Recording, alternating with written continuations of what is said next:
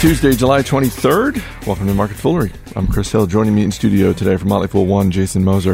And from Motley Fool Pro and Options, Brian Hinman. Happy Tuesday, gents. Hello. Back at you. Let me disavow uh, any of our dozens of listeners. Disavow. Uh, any any thought they may have that we're actually going to talk about options today. just because Brian Hinman's in the Ah. room, just because you know Jeff Fischer's in here from time time to time, we're not always talking. You can't options. hold me down, Chris. Um, you know what?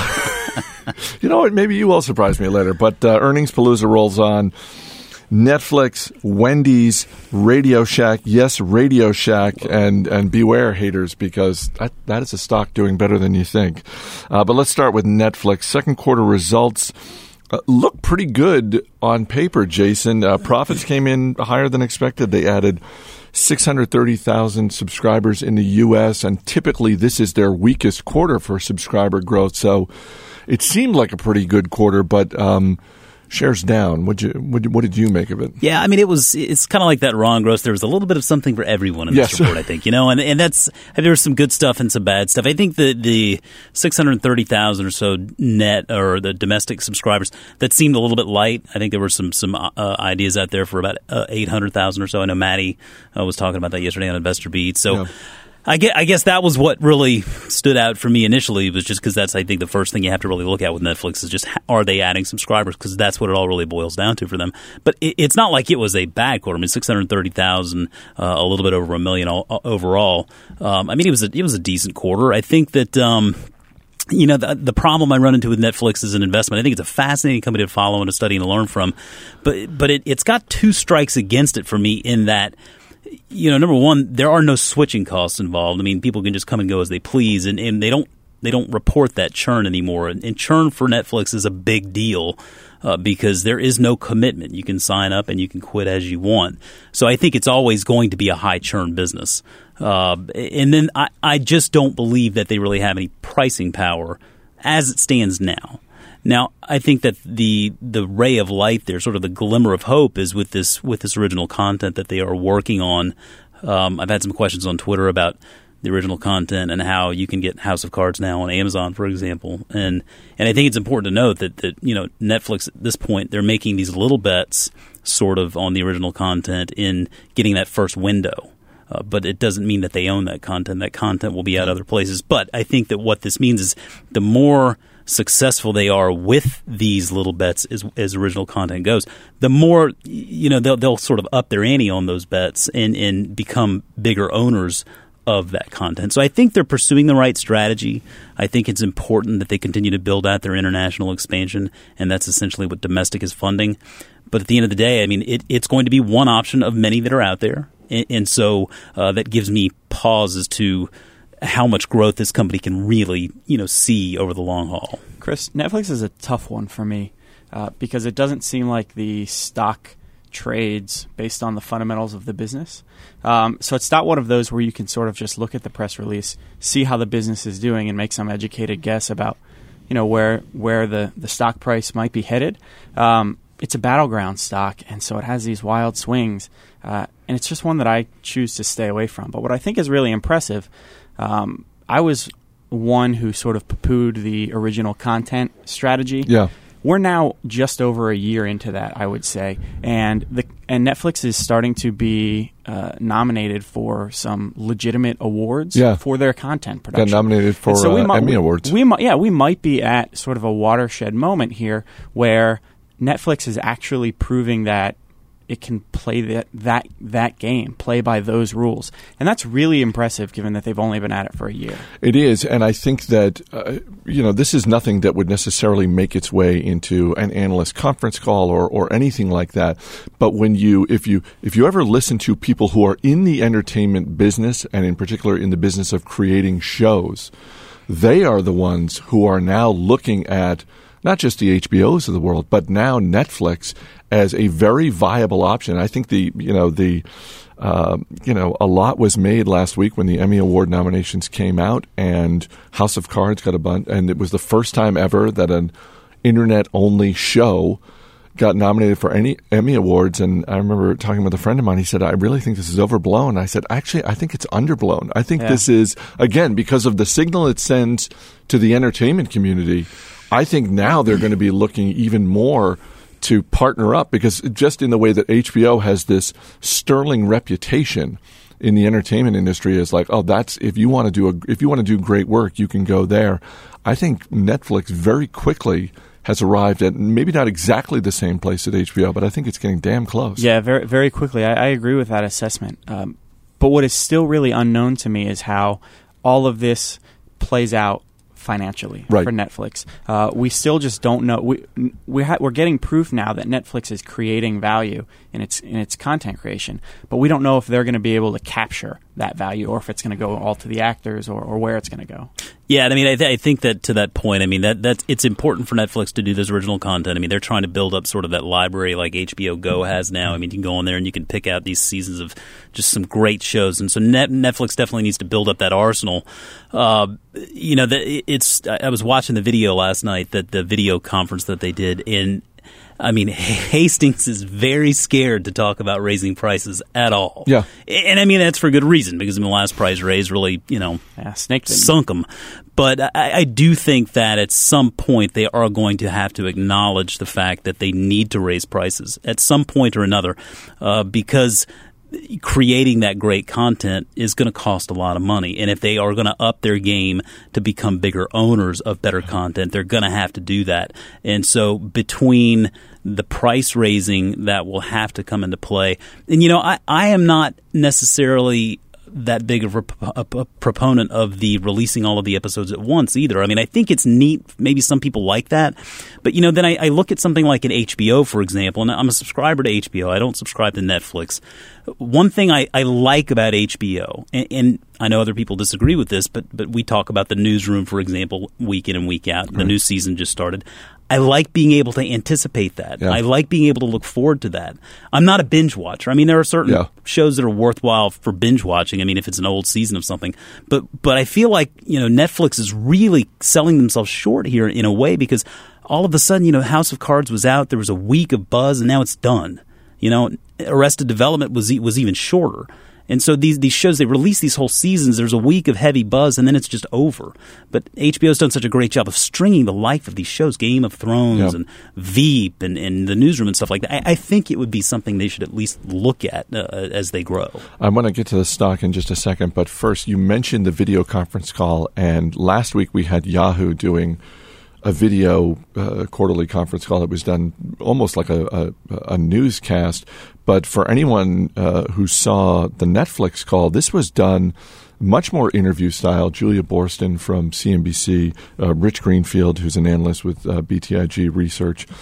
Uh, they were uh, video conferencing with Hastings and some other executives, and they're really getting a lot of praise today, um, in part because – it was not the typical analyst conference call where they start mm-hmm. off with the formal reading. You know, in a lot of cases, they're just reading off of the press release, and it was like, no, forget the press release. Let's just get right to the Q and A. I'm wondering. I mean, I know, I know, we don't have a lot to go on here, but do you think that more companies are going to follow suit here, or do you think that for the majority of companies, they're like, no, no, no, we're just going with the the tried and true conference call? So you're going to get me going off on a tangent here, so I'll try and keep it short. I'll try and reel you um, options. uh, I do think that this is a trend that is going to pick up. Um, you are you are starting to see companies care about m- all of their sta- their stakeholders in more equal parts. Um, and I definitely believe this is happening. Now, the reason that I said you're going to get me going on a tangent is because we own a company that enables this. We own a company that uh, allows uh, management teams uh, and companies to speak to their shareholders more directly. Yep. Um, and in that vein of transparency, you know, their business is starting to pick up and they're creating some pretty impressive tools. The name of that company is Broadridge Financial Solutions. Okay. Incredibly boring company to follow, but they have these grand visions for what shareholder communication is going to look like in 10 or 15 years.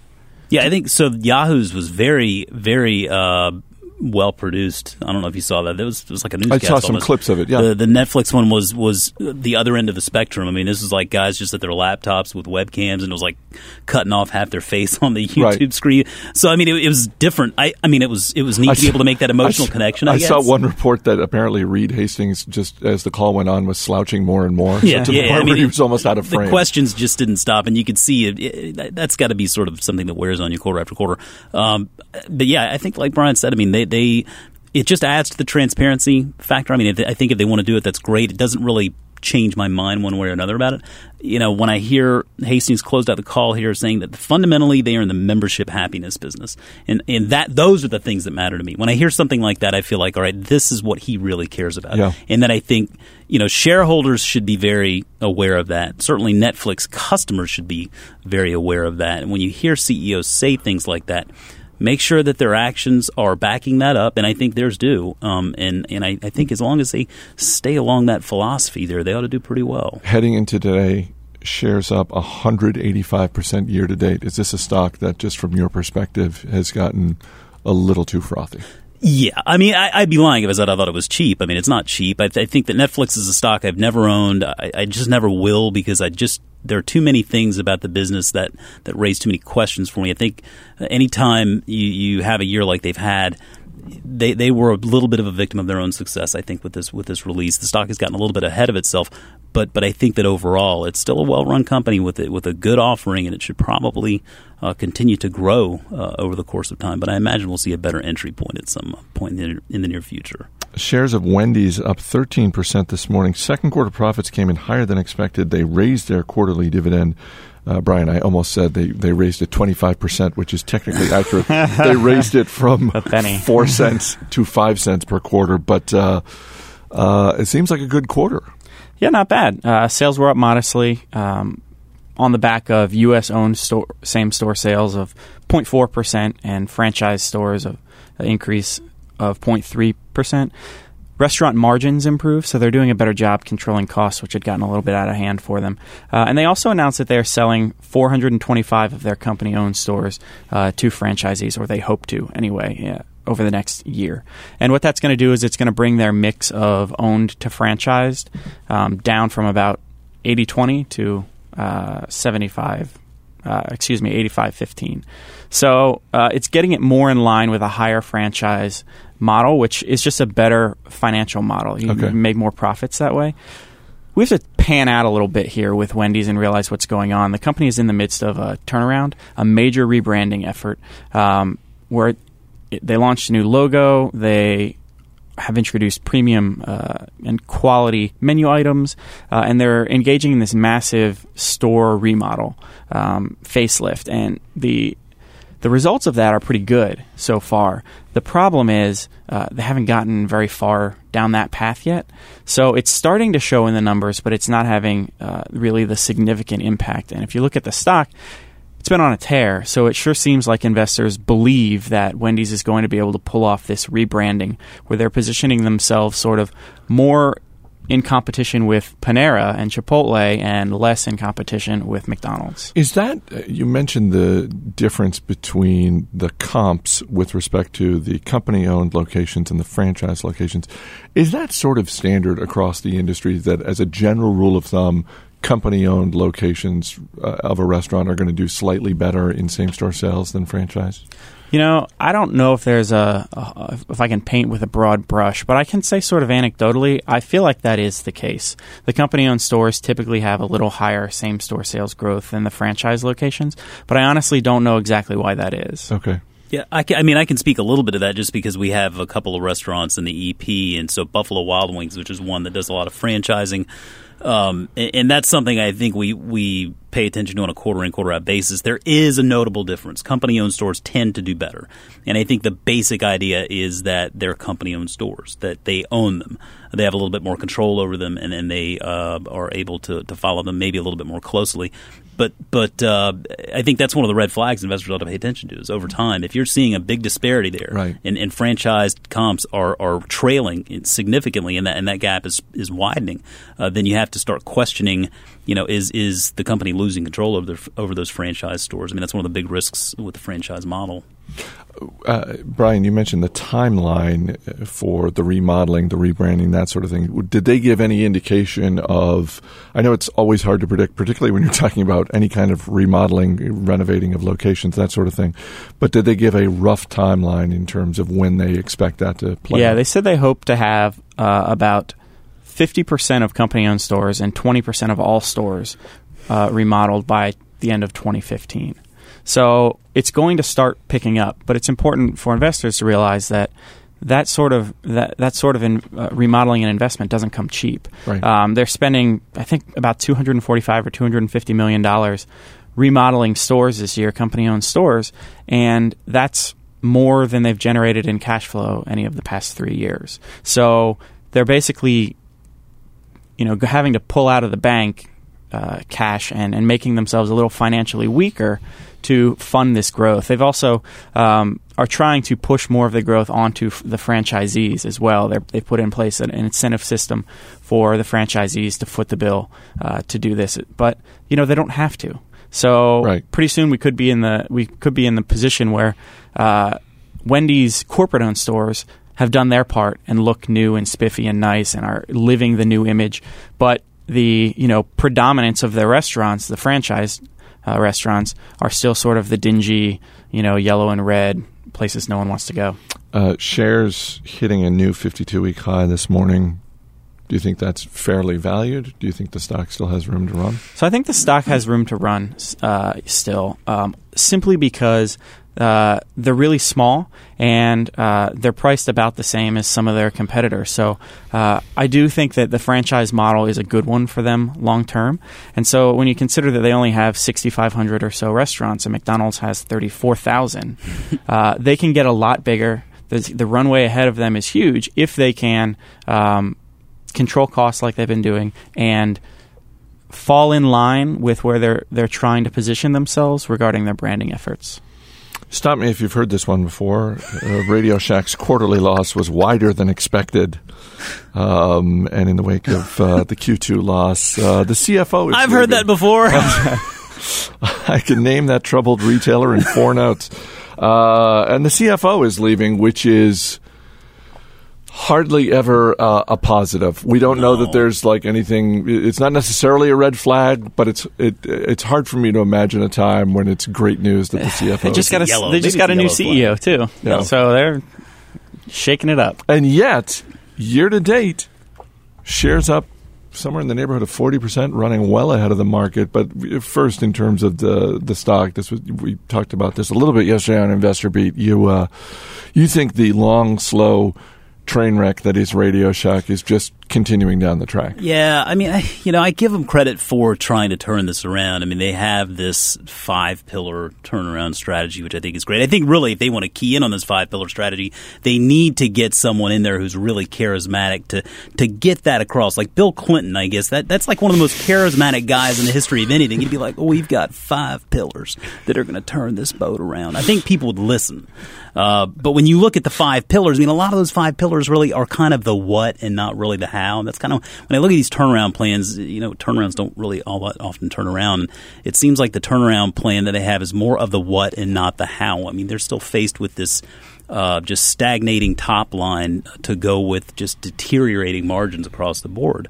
And um, when you look at their sales numbers compared to your competitors out there, like Best Buy and Target and Walmart, that are selling, you know, ten times or more what Radio Shack is selling, and it's just it's basic stuff. You know, there's nothing that really differentiates, and I think that's where they're really going to run into trouble. And and when you see in a release, you know, they start referring they start referring to their balance sheet and financial flexibility. And they refer they refer to it as total liquidity. Total liquidity. and I'm like, well, total liquidity you never hear that. When you hear that, you need to be concerned because normally it's like we have X amount of dollars in cash and short term investments on the balance right. sheet. No, Radio Shack is like we have eight hundred million dollars in total liquidity. That's like that's like including you know begging grandma for two hundred and fifty bucks. Right. and maybe you're going to get a penny on the dollar for that just obsolete inventory on your balance sheet. I mean, it's it's just it's not a good situation. I, I would not advise investors to get in the middle of it. It's not to say that they can't pull it off. There there very there very well may be something there, uh, but I am not going to stick around to find out. Because a couple weeks ago, Radio Shack put out a press release uh, talking about its balance sheet. They put it out saying, "No, no, no, guys, don't think we're going bankrupt. We have 800 million total liquidity. Don't worry." I've never seen a company do that. Respond to sort of the market grumblings about you know a weak balance sheet. Basically saying, no, no, no, no, we got this. 800 million total liquidity. Don't worry. Things must be bad if they're putting out that. First of all, if they're putting out that press release at all, but if they're putting it out two weeks before earnings, that really does smack of desperation. Yeah, well, they are desperate. Uh, so the CFO leaving, I think, I don't think that's a bad thing. Um, like I mentioned, they have this new CEO, Joe Magnacca, I believe is his name is. He's already brought in a couple of other executives. One uh, responsible, I think, for branding. One responsible for the in-store experience. So he's trying. He's trying, and uh, I'm, I'm guessing that behind the scenes there is, uh, you know, sort of uh, buy-in or leave sort of mentality. Yeah. Uh, I can see because he ne- he needs a rallying cry and he needs the full support of his troops because this is not an easy turnaround here. So I'm not surprised that the CFO. And it's is- worth noting is out. too that the, the interim CFO here is one of the managing directors of the turnaround firm that they just hired to try to help turn this boat around. So I, I think that you're going to see uh, this uh, uh, Avaxis or Abaxis, whatever the, the turnaround firms, they're going to be calling I think a lot of these shots. You know, in terms of the in-store experience, I will say that the the Best Buy that is a couple of miles away from Fool HQ, I was pleasantly surprised when they revamped the entire inside of that location, and it was just. It was just much. It was just so much better, and I just remember thinking the first time I walked in there, oh, if they can pull this off across the country, then maybe they do have a shot. So I, I, you know, like you guys, I wouldn't necessarily bet against a turnaround, particularly when it comes to things like in-store experience. But wow, they got a lot. Yeah, the, the trouble the trouble is, Jay, and Jason alluded to this. The strategy is not clearly articulated yet at this point, and we sort of have two things to go on. It seems like the first is Magnacca has said, "Look, we're going to make the in-store experience better." The traditional Radio Shack model was to ignore all customers that weren't looking at a cell phone, and if you were looking at a cell phone, sic eight or ten sales associates on you uh, and try and make the sale. And, tha- and that, that model was clearly busted, uh, and, and people stopped coming into the store because Yeah. of it. So he has basically said, look, we're going to treat all the customers equally. We're not just a cell phone store. We need to, you know, be a place that people want to come. And the other thing that they've done uh, that's sort of showing how their strategy is going to develop is they've signed some partnerships to put uh, Radio Shack fronts in school bookstores. And they're going to try and sell merchandise there. Now, I'm not going to make any assertion whether or not I think that's a good idea. Um, I'm skeptical, but that's what we have to go on with the strategy so far. And uh, honestly, that, that that doesn't give me much confidence. we will end there. Brian Hinman, Jason Moser, guys, thanks for being here. Thanks. As always, people on the program may have interest in the stocks they talk about, and the Motley Fool may have formal recommendations for or against. So don't buy or sell stocks based solely on what you hear. That's it for this edition of Market Foolery. The show is mixed by Rick Engdahl. I'm Chris Hill. Thanks for listening. We'll see you tomorrow.